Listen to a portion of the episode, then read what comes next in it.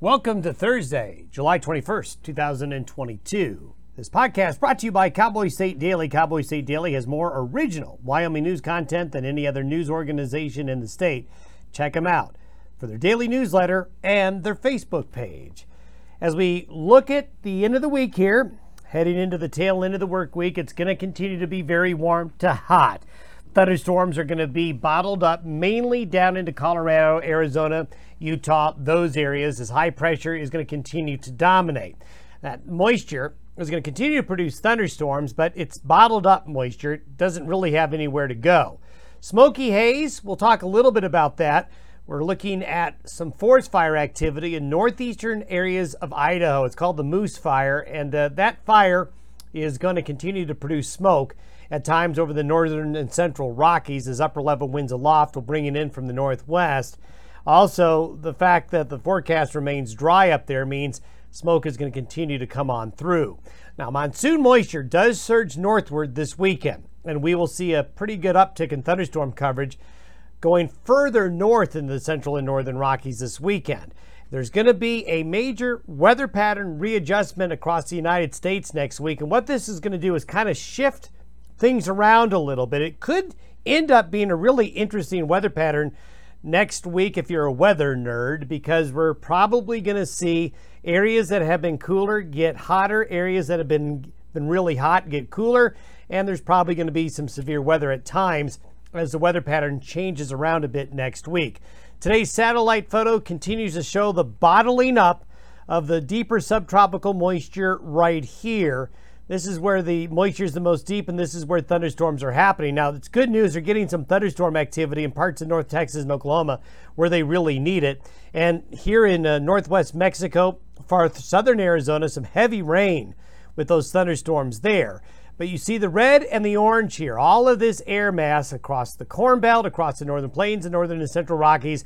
Humidities are really low. The air is really dry, so you're just not going to get much in the way of thunderstorm activity. But underneath the gray here, there'll be enough humidity for afternoon and evening thunderstorms today. And here you can see on the satellite imagery where those showers and thunderstorms are in that deeper moisture. And part of this moisture, as we talked to you yesterday, is going to make a long trip like this and then come in, and some of it will be arriving by Saturday into Sunday. High pressure just west of the Four Corners region this morning. That's bottling up and shunting that moisture to our south. But as you see, as we go forward with this 500 millibar chart, you're going to notice that the weather pattern is going to start to lo- look a little bit different. I want you to note up here along the north slope of Alaska, that is a pretty deep storm system for July up there. And this is one reason why things are going to get altered and changed up a little bit as we go into next week. Taking a look at the precipitable water forecast, you can see all that brown over Montana, Wyoming, the Pacific Northwest, and the greens down into the southwestern United States where the better moisture will be. That's where the thunderstorm action will be today, but by Friday afternoon and Saturday afternoon, things begin to shift. So this is by Saturday. So notice the arch of the deeper moisture going just like this. So this is going to reintroduce thunderstorms further north into Wyoming this weekend.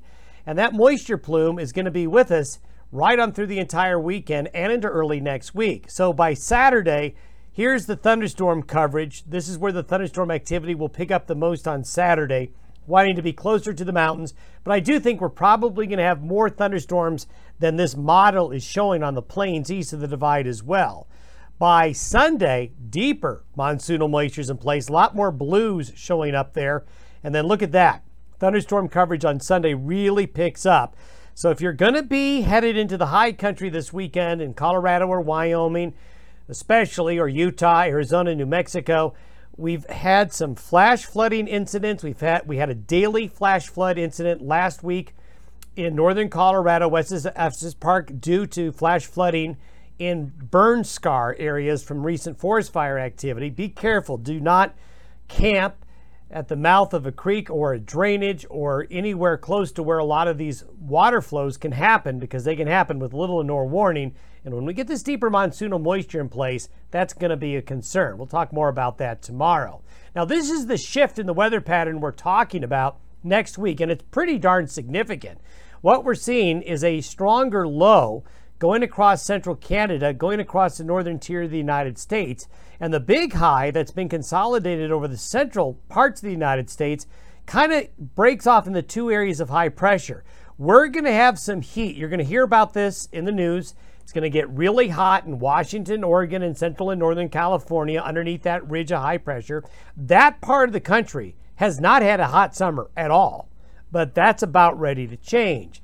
Also, the southeast and the east coast of the United States, hot, and muggy conditions will develop. But where the temperatures have been the hottest so far this month of July, which is in this area right here, this area is actually going to see an opportunity for a wind flow pattern coming out of Canada, dropping temperatures. Now, there'll be a battle between the heat here and the cooler air to the north, but there's relief for the nation's midsection from the extreme heat that's been around here for the last several weeks. So, you're going to get the heat on the coast, which means you're going to hear about it more on the news.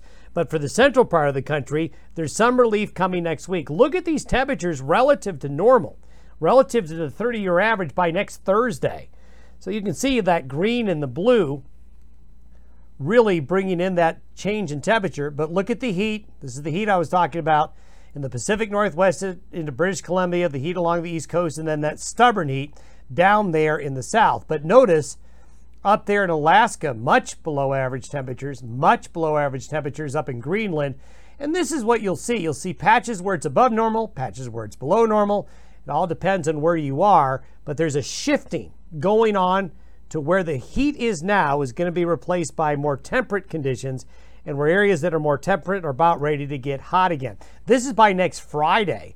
Look at those temperatures all the way down into the Texas panhandle. So this is certainly going to be enough to take an edge off of heat in the central United States and there is going to be shower and thunderstorm activity in those cooler air masses as well. Have yourself a good Thursday. We'll see you tomorrow.